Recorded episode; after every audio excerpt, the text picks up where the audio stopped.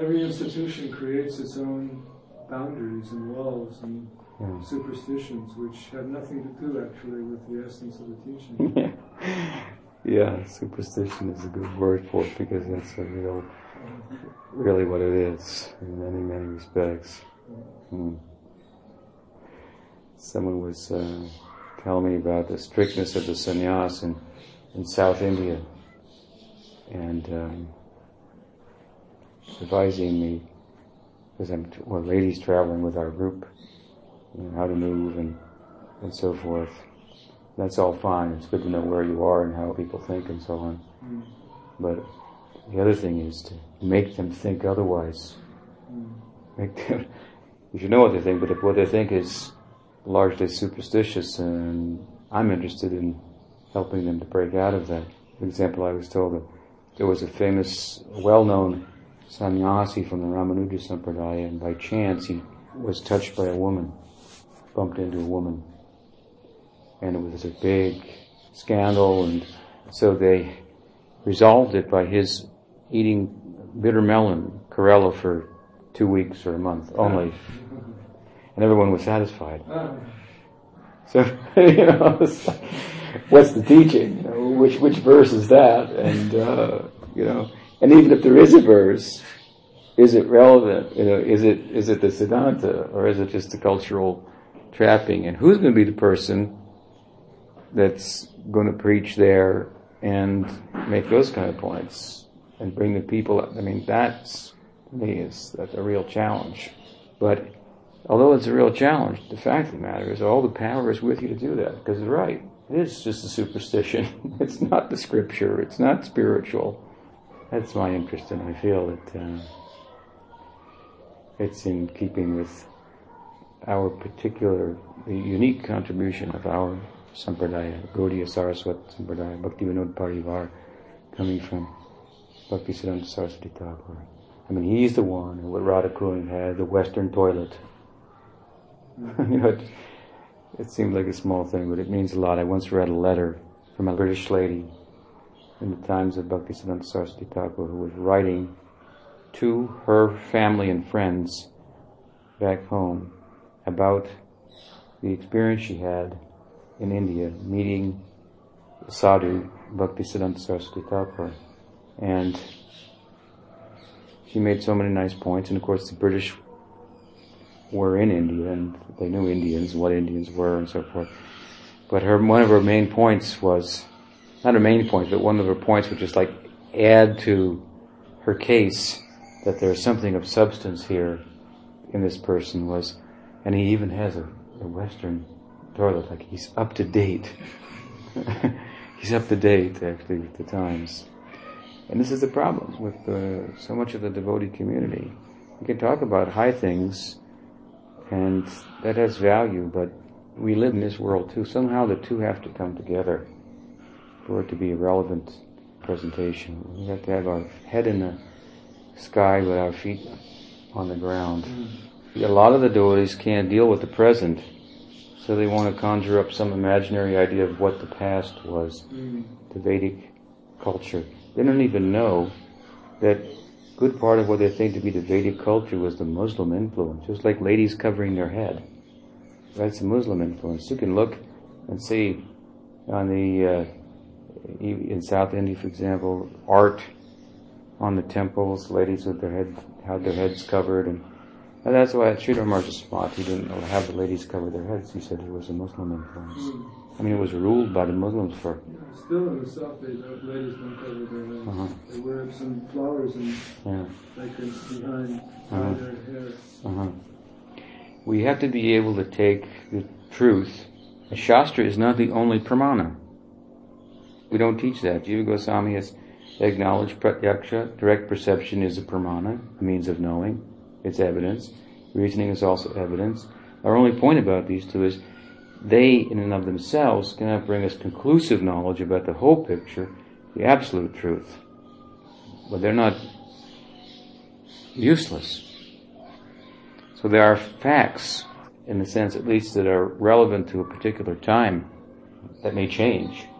We may perceive the world in a particular way through science, and years later when we perceive it another way. But currently now, people perceive it, for example, let's take the cosmology example of the Bhagavatam. You know, so much about that. Prabhupada stressed in a particular way about the Bhagavatam cosmology, that if you study the letters of Prabhupada, you see he was moved to come to the position he came to, ultimately, by hearing from his disciples and the input that he got from them. It's unfortunate in one sense, but I'll be the first to admit, we were not very capable of advising Prabhupada, giving him the kind of information that he could then comment on and, and make a relevant presentation as a result of that. That philosophy book was a, was a good example.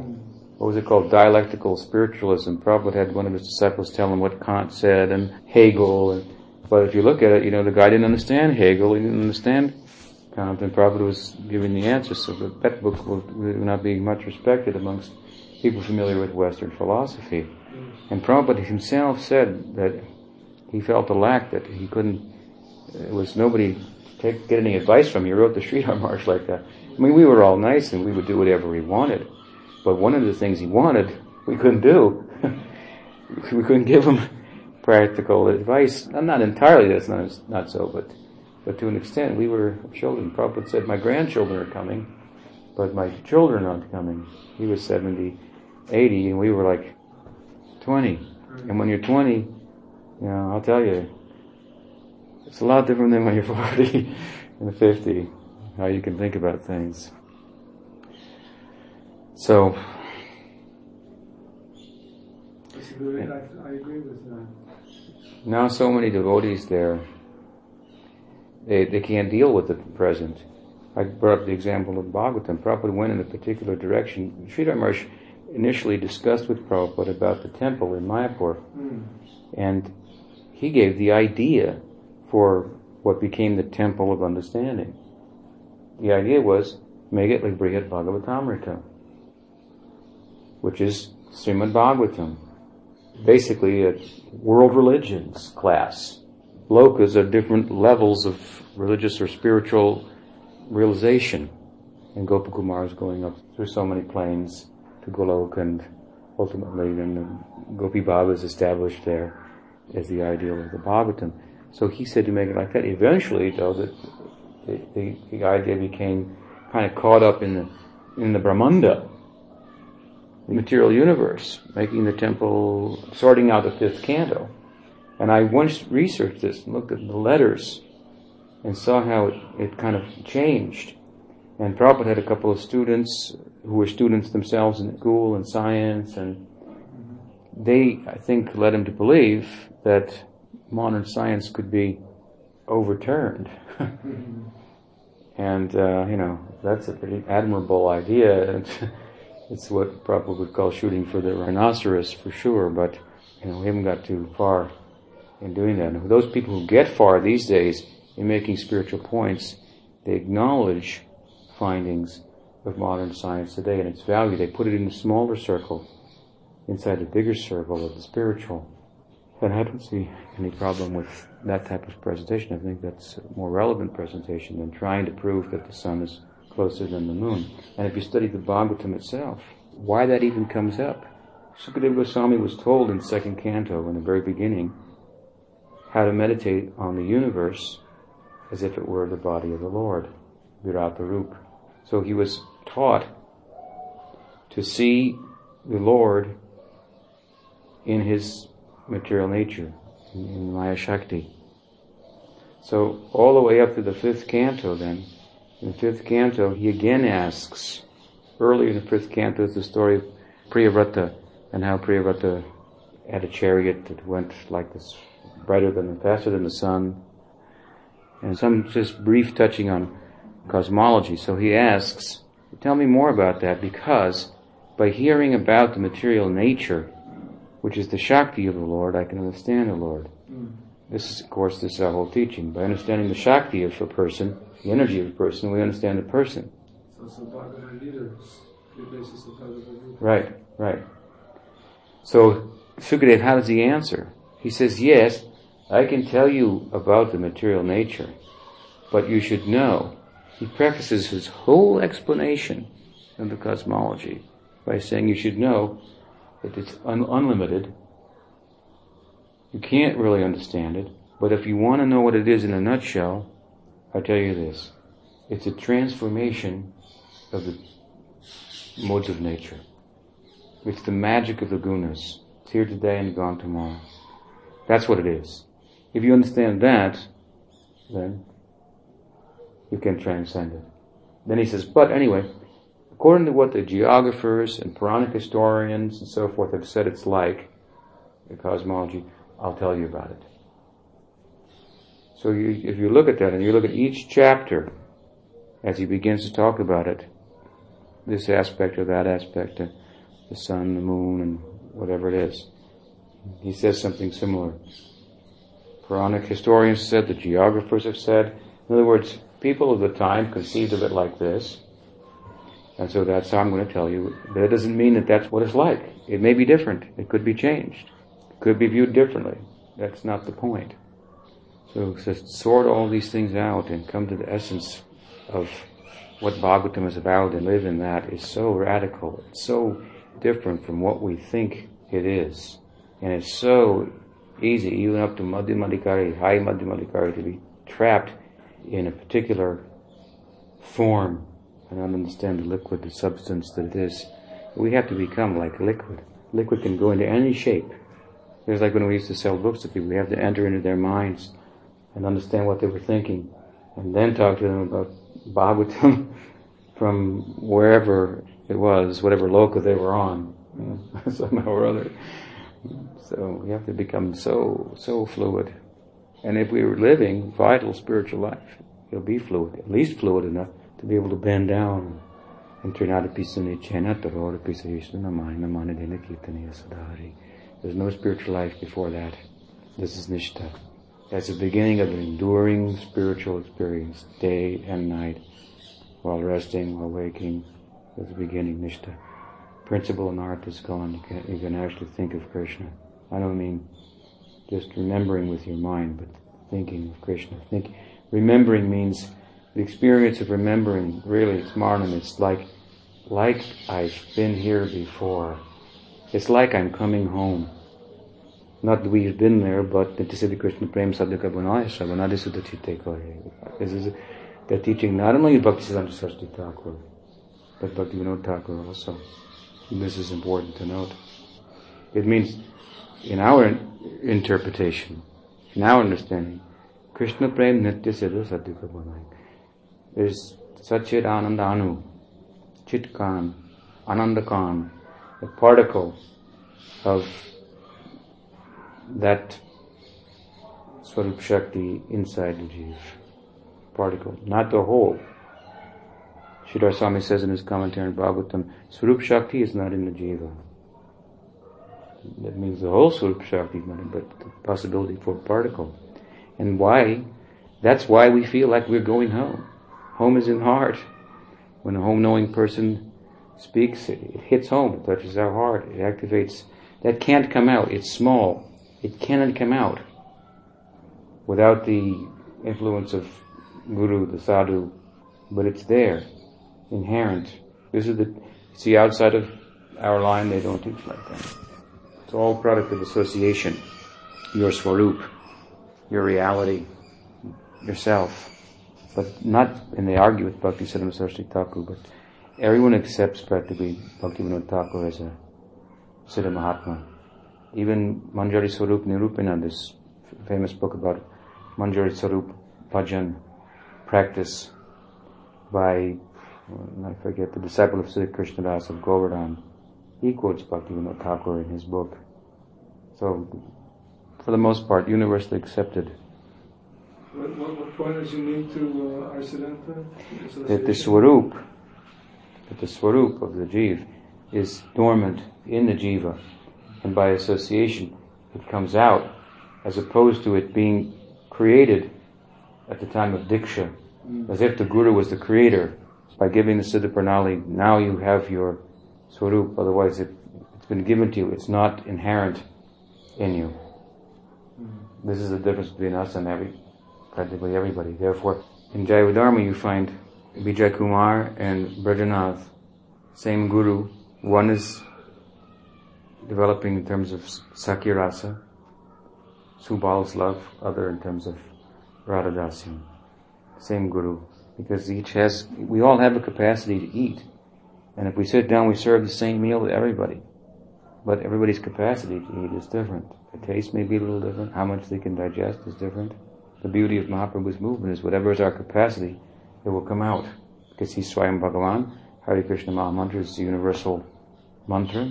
But outside of our parampara, then they teach differently. In other words, if you have Madhurya Rasa Guru, then you will get only Madhurya Rasa. And because he's in that, because he gives that, only giving the Siddha Pranali, you give the seed for that, otherwise you don't have. It's a foreign thing. But it is the Swarup Shakti. Our position is, we speak of free will, but we should know that our life is pretty much determined. There's a lot of determinism in Gaudiya Vaishnavism. We're under the determinism of the modes of nature now. And prakriti kriyamanani gunai karmani sarvasa ahankara vigunatmakartaham iti manite. You're a fool thinking that you're doing something. It's only the modes of nature acting. This is Bhagavad Gita. And if you can wake up to that foolishness and become sensible, associate yourself with sadhu, guru, Gauranga, then you can come under the influence of Swarup Shakti. Whatever is in the heart can come out. And then under the influence of Swarup Shakti we'll act. That is the Lila of Krishna. Krishna is experiencing himself, his own joyful nature, and the medium is his Swarup Shakti. And when the Jiva is fully enveloped in the Swarup Shakti, just like he's fully enveloped in the Maya Shakti, then he can function fully in that realm. We say we're individuals, and it's true. That means we're different from Krishna, but we have to remember we're as much Ved as Abed. We're as much one as different. So in the Lila, what does it mean? Our will is replaced with Krishna's will. We have to empty out any desire of our own. Then, and how we do that? Thinking ourselves as servant of Krishna. Jiva Swarupai Krishna Nityadas. So all tastes in bhakti are based on service. And the service gets so intense that it takes a shape that looks like mundane enjoyment. That is the gopis' relationship with Krishna. It's indistinguishable. But that could be service. It cannot be recognized. The highest love is camouflaging itself. So serving ego means I have no separate interest. Whatever Krishna wants, then what he wants of me? Can we say that he doesn't know what he wants of me? Ultimately, is there anything Krishna doesn't know? He knows. It's part of our very being. It's activated and we act accordingly. And we are instrument for his Leela. It's Krishna experiencing himself, joy itself. And we can become a medium for that. But the sense, our sense, our experience will be as if it's my own choice. Just like if you go to a store to put on a suit of clothes, then the tailor comes and he sizes you up, he puts this on, he puts that on, and at a certain point he says, that's you. That's you. And you look in the mirror, yeah, that's me. And out the door you go. The gurus to help us like that, to fit us. But it's us, really. What Krishna wants of us, what he wants us to want. And when we want that, then it is even like cowherd boys are saying, we want those tal fruits. We want to eat them. Because they know Krishna will be happy if they taste them. Gopis don't want any enjoyment, any bliss. Why did they accept it? They know Krishna will be pleased if they do. Can you understand? What kind of service attitude they have. So that is the Krishna Lila. We become completely one with Krishna. But it's manifesting in variety. Dynamic unity. So our life is determined by the modes of nature. Maya Shakti, our life is determined by the Swarup Shakti. We're neither here nor there. Tatastha. Our life is a product of association. Sarusanga, Sarusanga, Sarvashastra, Lava Matra, Sarusanga, Sarvasiddhya. try to associate with saintly persons that would change the course of our lives forever. Enormous association. Mm, yeah. I read that Mahaprabhu said that. Mahaprabhu said? That's what I read. He himself said that. Just enormous association. Chaitanya Charitamrita. Saru Sangha, Saru Sangha, Sarva Shastrikari, Lava Matra, Saru Sangha, Saru Siddhihari. Lava means like fraction of a second. All perfection can come. Sridhar Maharaj once told me that Sadhu Sangha has great potential, even a little bit, he said. Just like an atom is very, very small, but inside is great power. Mm. So just a little association, such power can come from that to change our lives in due course. Of course, it's incumbent that we take advantage of it for that to happen. If that hasn't happened, no matter how we try, we'll not be able to activate in our nature, our real nature, and bring it out. And when it comes out, the shape it will take, it is so different from what we think Krishna consciousness to be. You cannot think of Krishna consciousness what it is. It's beyond conception. We get some conceptual handles only for the sake of practicing, so that we can go beyond the Maya of conceiving. So we have to understand, it's very important that the whole mind has to stop for the heart to come out. The heart is suppressed underneath the mind, thinking, thinking, think all the time, how to make my life better. There's no way what you think, what goes on between your ears and your head, that that will produce the kind of life that will satisfy you. It's not possible, so stop thinking. Chant Hare Krishna. That's the idea. And you have to chant with that kind of faith. There's nothing I could do, nothing I can think about now that would better improve my situation, enable me to, to come closer to what I really want. There's nothing I can think about that better than just hearing this chanting, stopping from thinking. And when you try to chant japa like this, and over time you'll find you're getting some success. It works. You'll start to come out. The heart will come out. Many years ago in San Francisco, the old San Francisco temple, it was Rath Yatra time, and devotees were coming from everywhere, and I was chanting japa. And I had my first experience of, in a small way, what I'm talking to you about. Chanting Hare Krishna and not thinking, lost in the chanting. One can have sakshat, direct experience of that ideal. I found myself in a pasture with cows. Krishna wasn't there, but I knew he was nearby. Nothing I could have thought about. Picture of Krishna, the deity, that you try to keep on your mind, and in that way remember. In the Chicago temple once I was preaching to the devotees, just casually sitting after prasadam. I was so absorbed, I began to remember. Experience, if, what I'm saying is very different than what we think of thinking about Krishna. And think about Krishna, and you put your mind on Krishna. That's okay. But when the mind turns off, when the self comes out and experiences himself directly in relation to non-Prabhu, or in this case it was Kirtan I was preaching. I was preaching to them, and I was as if I was in a, the most familiar land. It wasn't Chicago. But just the, the language is very, very precise, actually. Back to home. Back to Godhead. It's yourself, after all. It is you. And you means you in relation to Krishna. That is the full sense of the self.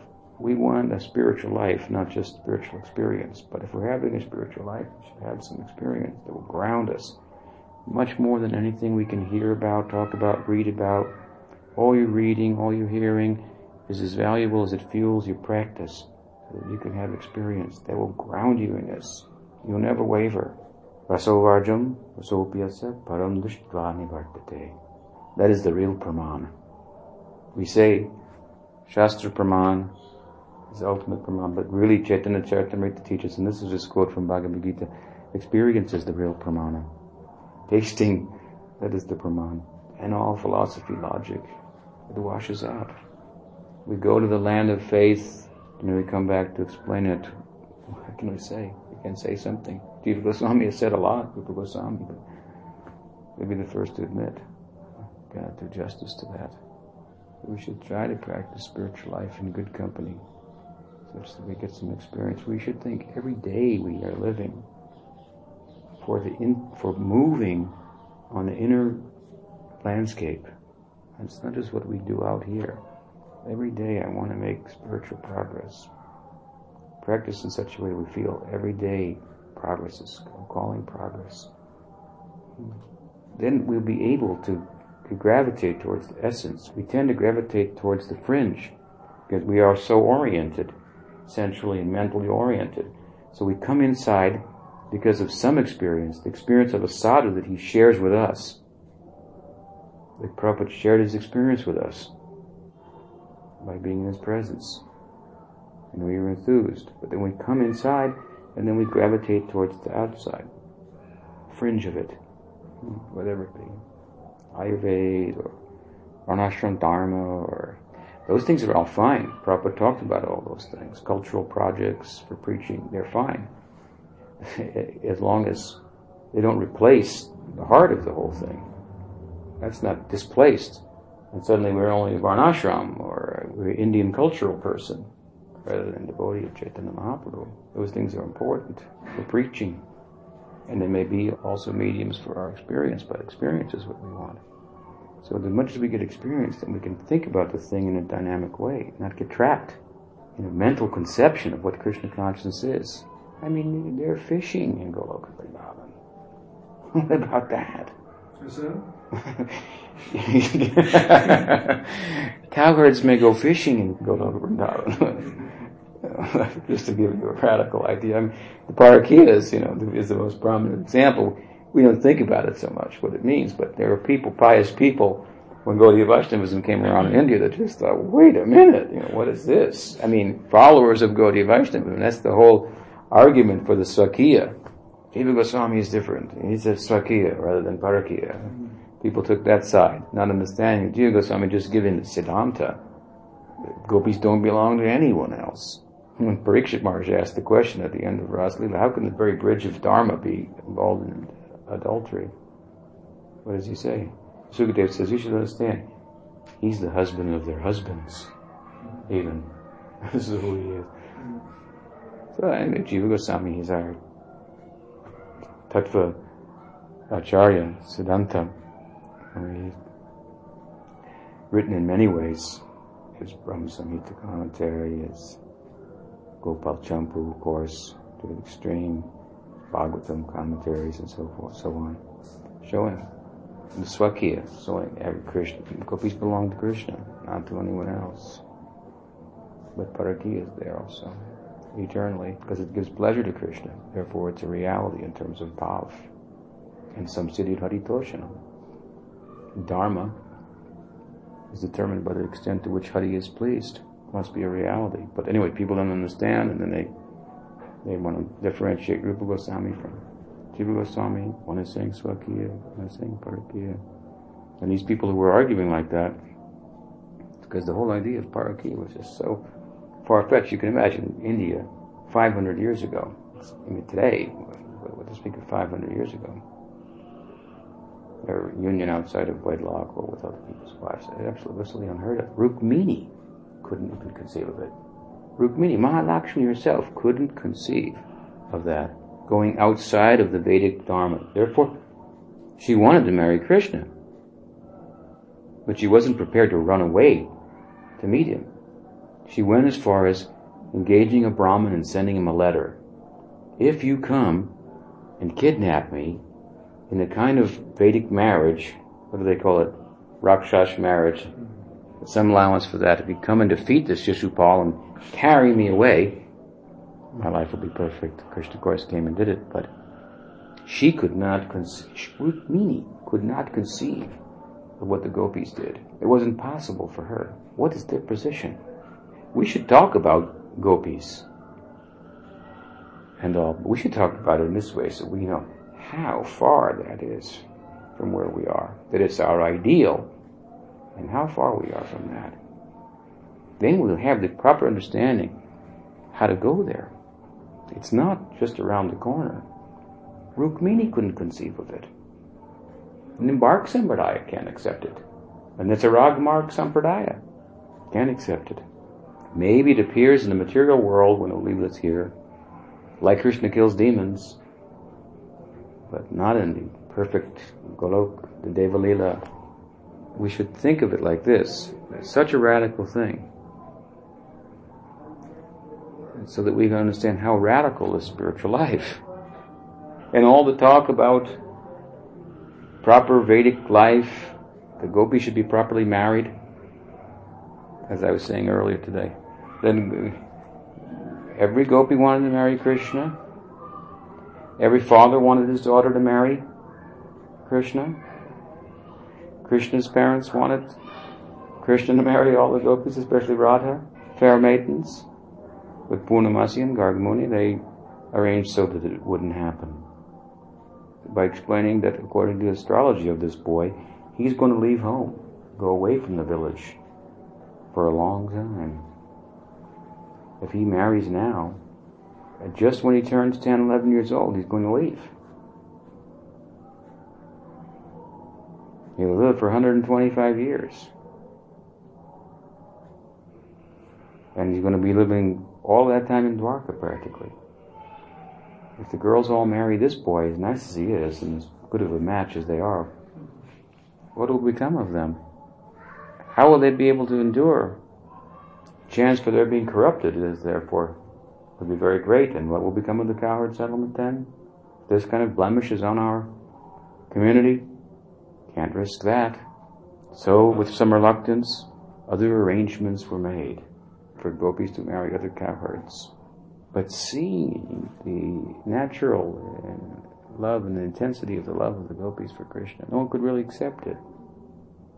Poonamasi created only an illusion of their being married to someone else. And in the council of the wise Poonamasi, she couldn't allow the so-called Vedic thing to go on. The love of a young girl for a young boy prevailed. She said, "Don't worry, I promise you, you will never be touched by another man than the one you love." You understand what I'm saying? We can talk about the Vedic idea and this and that. And right in the heart of the Bhagavatam, we find it's being thrown out. So we have to be very fluid, like I said, like liquid, to understand the spiritual life. We have to be grounded, obviously, and that was the expertise of Prabhupada. He grounded us very much in a Kaniṣṭhādhikāri conception of Krishna consciousness. Now that sounds derogatory, but it's not.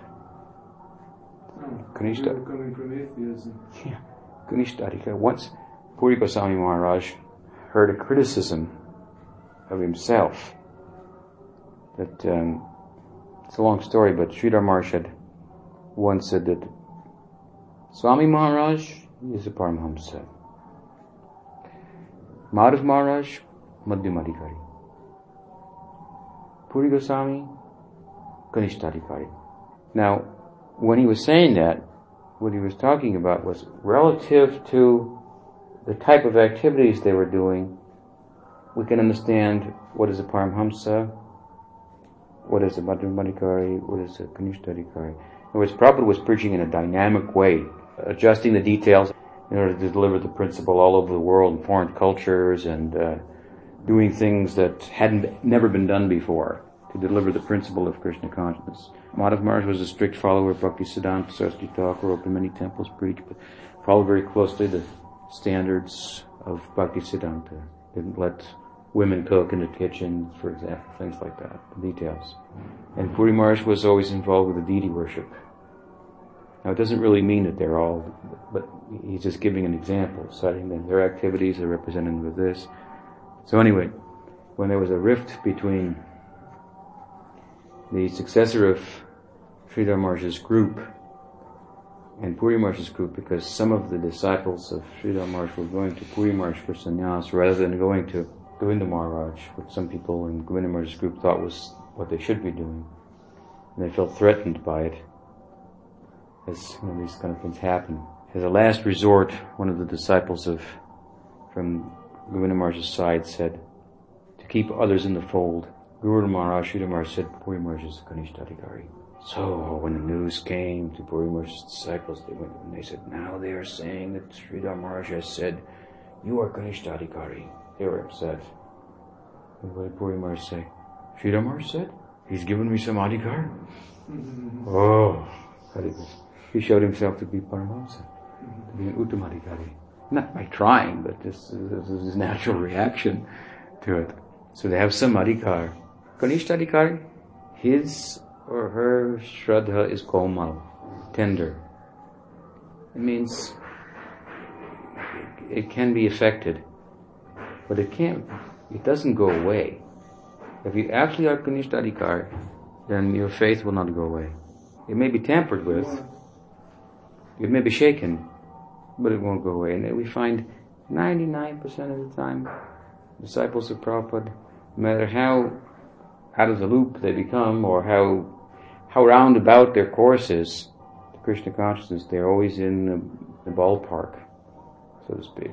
And I think you will find in time, here is a community, there are probably many older devotees, my age, and uh, thereabouts, and you see what was the preaching of Srila Prabhupada, what kind of effect he had on so many people. When they come, start fifty years old and all, they start thinking. Somebody, he would build, for example, basic point: use your human life properly. At fifty years old, you should give up everything for Krishna. Yeah, all so many will come to that, for that. That was the power of his preaching, to make Kaniṣṭhādhikāri out of nothing. Powerful preaching, not an easy thing. We shouldn't remain as Kaniṣṭhādhikāri, of course.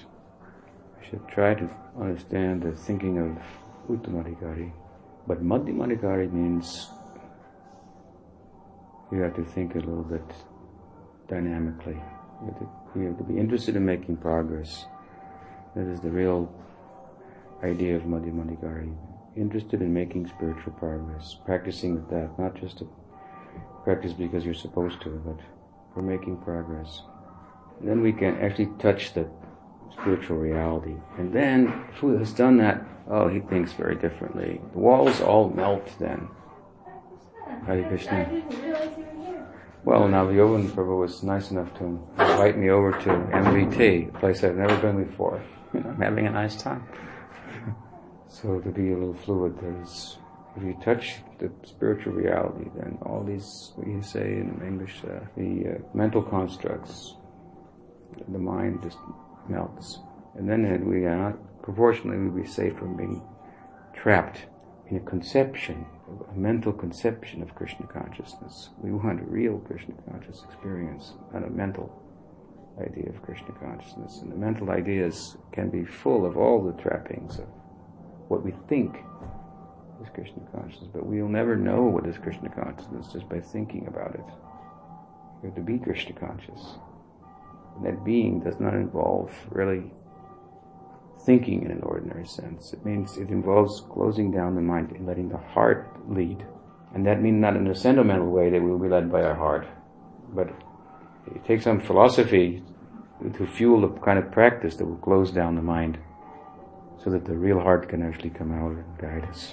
And we need so many devotees. Like you people are very young, but you can follow me. What I tell you, my Guru Maharaj wasn't telling me these kind of things. Prabhupada wasn't preaching to me like this. He was preaching to me what I needed to hear. He gave me what I needed to hear. I, as a result of his association and Prabhupada's, I, I am whatever I am, whatever that is. But you are just young people. You can follow what I'm saying. What will you be when you're my age, in your fifties? What will you be able to do for the Sampradaya?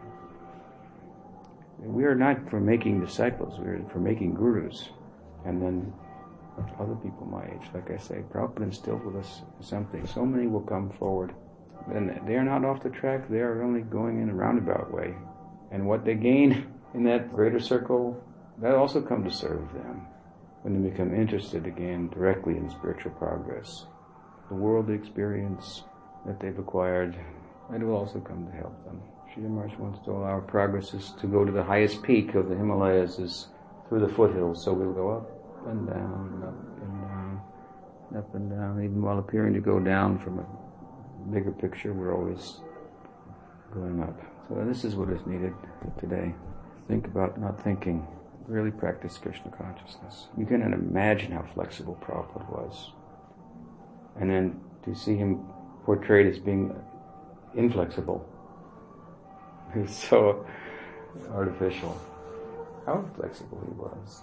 For his time in Calcutta, West Bengal, society, culture, he was such a liberal person. He looks very conservative to, to us in modern times. Some of the things he's stressed and whatnot. But according to the times in which he lived, even with his spiritual circle within the Gaudiya Math, it was just like revolutionary. To do what he did, he had to be so flexible. Just like I said, like water. This takes whatever shape it's poured into and remains fresh and pure.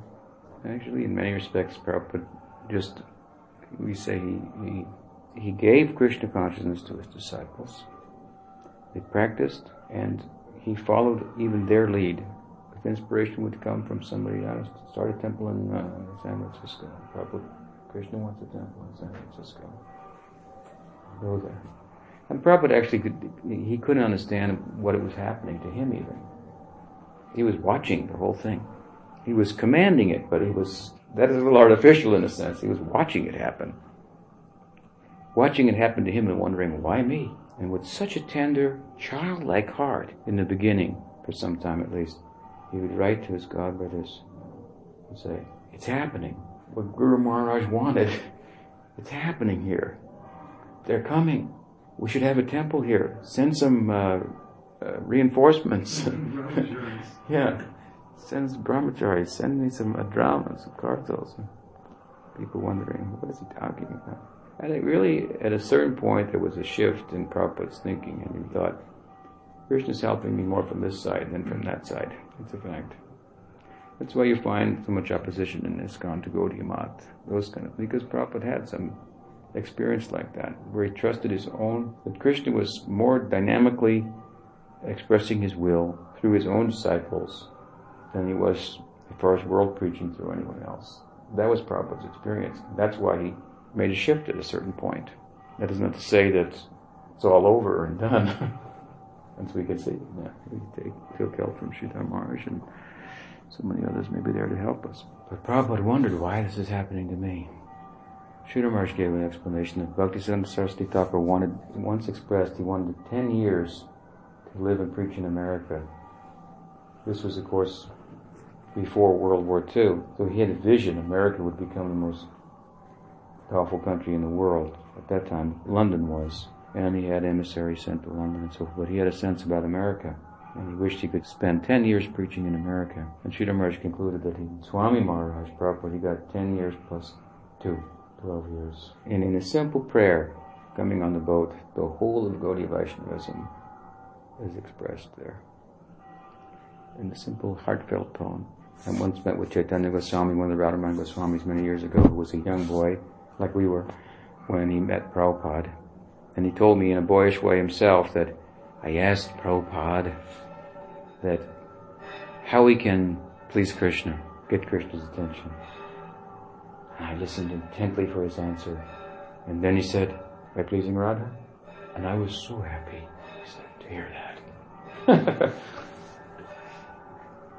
Such a simple thing, and it meant so much to him. And what was Prabhupada's prayer? You can find the whole of Gaudiya Vaishnavism there. He had the sense to reason with Krishna in a way that Krishna could not refuse. He said, oh, my dear friend, it's known everywhere. It's an accepted fact. We use the word dhruva. It's like the pole star, fixed, unchangeable. That if Radharani is pleased with you, your life will be successful. This is how he reasoned in his prayer with Krishna.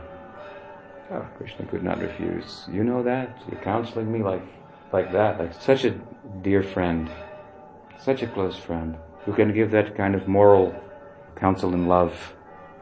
Like when Poonamasi gave Madhu Mangal to Krishna, all gopis had gone to the Jamuna to commit suicide because it had been announced they would be married to someone other than the son of Nanda, the younger brother of Balaram.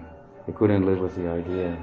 They all went to the Jamuna not together, but individually they went. They hadn't all met, Lalita, Vishaka, Radha, with one another at that time. They all ended up at the Jamuna and found one another and looked at one another's foreheads and faces and sorrow expressions. They're feeling, she's feeling like I'm feeling. They became so close to one another. And then the intensity of Radha in this regard made her the natural leader. They all held hands following her.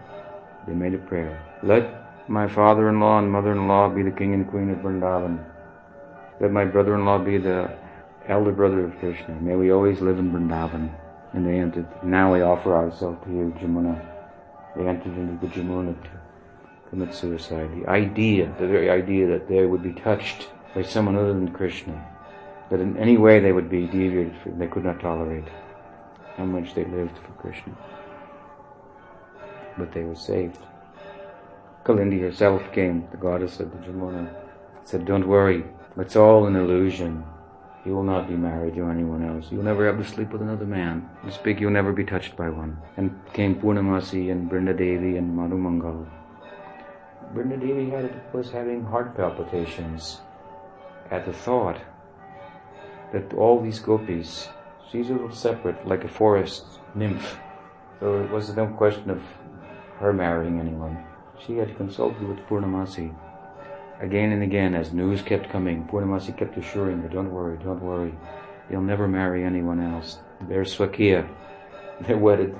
They're, they belong to Krishna. Don't worry. So she came with Poonamasi and at, on this occasion to Jamuna, and Madhu Mangal also came. And after seeing the condition of the gopis, pacifying them, sending them home, the three, Poonamasi, Brindadevi, Madhu Mangal, they went and find Krishna, see his condition, what is the extent of his love. And there he sat in meditation, meditating on his love for Radha, with his eyes closed. He kept, came up slowly, and Poonamasi gave some poetry about the nature of Radha's love for him. He came came to external consciousness. Some discussion ensued, and the fact of Krishna's love for Radha and gopis then was out in the open. And at this point, they had only seen one another just at the time of the subduing of Kaliya. They got to glimpse him once. As yet, they had not exchanged glances after the killing of Denakasur at the end of the Poganda Lila. Their love was innate, natural. So after that, seeing the nature and extent of Krishna's love, then Poonamasi gave a gift to Krishna. What is a gift? Madhu Mangal. Please accept him as a gift. Mm-hmm. Hare Krishna. Hare Krishna. Hare Krishna. Come, sit. Accept Madhu Mangal as my gift. Keep him always with you, giving good counsel. In these type of affairs, everyone wants to give counsel to Radha in her separation, but who will counsel Krishna? That is also concern for some. So in, in, in this spirit, he reasoned, if Radharani is pleased, then that will be good for you. And my Gurudev is representative of Radharani. Like in Bhagavatam, Gopakumar's Guru is a delegation of Radha, but he himself is a Gopa. He said, my Guru Maharaj wanted me to preach in all over the world, and I need some power to do that. You have the power. And my reasoning is, if you please my Gurudev, who wants me to do that, by giving me the power, that will mean Radharani is pleased with you. And as I've said, if Radharani is pleased with you, that everyone knows, that's a sure thing, that's fixed. Your life will be successful. And certainly he gave him the power. We are all the fruits of that. We are the fruit of that power. This is the very going to the heart of Gaudiya Vaishnavism. In a simple prayer, oh, Prabhupada could be such a successful preacher, such a powerful preacher. In no small way, Krishna gave him the Shakti. Krishna Shakti Vinay Nahi Tar Pravartana. Without that, it's not possible to do that kind of work. And under, the, and as I'm saying, under the influence of that power, that Shakti, one has to be very dynamic thinker. one will be very flexible. If just to go in that direction, we have to flex and exercise our heart to the point of Janadapi Sunichena. You know, there's a saying in Bengal, I wanted to be a Gaudiya Vaishnav. Such a nice idea. But then I heard this sloka, Janadapi Sunichena, and I knew it's not possible. I have to give up. We have to be that flexible, we can bend like this. It used to be like that here in Vrindavan, I remember, Krishna Balaram temple, and we would go into Loy Bazaar and come back, and anyone on any rickshaw, they're always paying obeisance. And now so many times I'm going and it seems less friendly and endearing, and yeah, we become little, we all become influenced by the pride of our qualities, abilities, or over nothing. In Prabhupada's presence, we were a forceful but humble group. We were convinced. Is that actually the, the real experience? Just sitting before a real saint like Prabhupada, we feel we should feel two things. One, how unqualified I am. We feel our conditioning. And two, what potential I have at the same time. So we have to be very flexible to spread Krishna consciousness. It's such a simple thing. I, I've been thinking about this for the last month or so. Knowing I would come to Vrindavan, knowing I would see so many old faces, persons my age, older, thereabout, they all came for the same thing, same reason. We are all involved in this. This one went to Sridhar Maharaj, this one went to that Maharaj. We, we didn't go anywhere. We went, we were all interested in Gaudiya Vaishnavism. I went outside of ISKCON, I followed the G B C because they said if you have, take any instruction from Sridhar Maharaj, you have to go outside, so I was obedient. But when I remember sometime after that I was in Loy Bazaar buying something from Nanda Kishore or Bipin. I remember the days when we would come, Dhananjaya Prabhu would come with a big, you know, that was ten thousand dollars, and somebody else from Uttama Shloka from Chicago with fifteen thousand dollars, and somebody else from Los Angeles, ten thousand dollars to spend on the deities. So exciting the time it was. Anyway, I was there, and he said, um, so Maharaj, uh, which uh, which temple you are with? I said, I'm not in ISKCON. He laughed. He said, you can never go away from ISKCON. And I laughed. I said, yeah, you're right about that. That's true. We're all in this together, one way or another. And as we get older, you are young people, but I'm advising you. But uh, as we get older, all of us are influenced by Prabhupada. But I've been thinking, as I say, the last month or so, coming here knowing I would meet so many older godbrothers, godbrothers and goddesses who joined before me and and did more valuable service even. That after a while, it, you, you have to settle on what's really important, what's essential. Prabhupada instilled that in us. You get to this age and you think, well, I've only got so much time, what's important to me? And then as soon as you really focus on that, then it's so easy to get along with everyone who's who's interested in that, and even with those who aren't, because you feel you have something to share with them that's meaningful. So I have a hope that so many devotees, especially my godbrothers and god sisters, that we'll all come together in a meaningful way to make a relevant presentation of Krishna consciousness that Prabhupada was so much about, Bhaktisiddhanta Saraswati Thakur was so much about. This is what Bhakti Vinod Parivar was about. Make a contemporary, relevant presentation. In order to do so, we have to be tasting it, we have to be experiencing it, and therefore able to adapt it to different shapes, times, cultures, and preach accordingly to extract the essence of it. So this is, anyway, how we started talking about your music and Bol Sangeet and all. Thank you for coming, Dhananjay Prabhu. Nice to see you.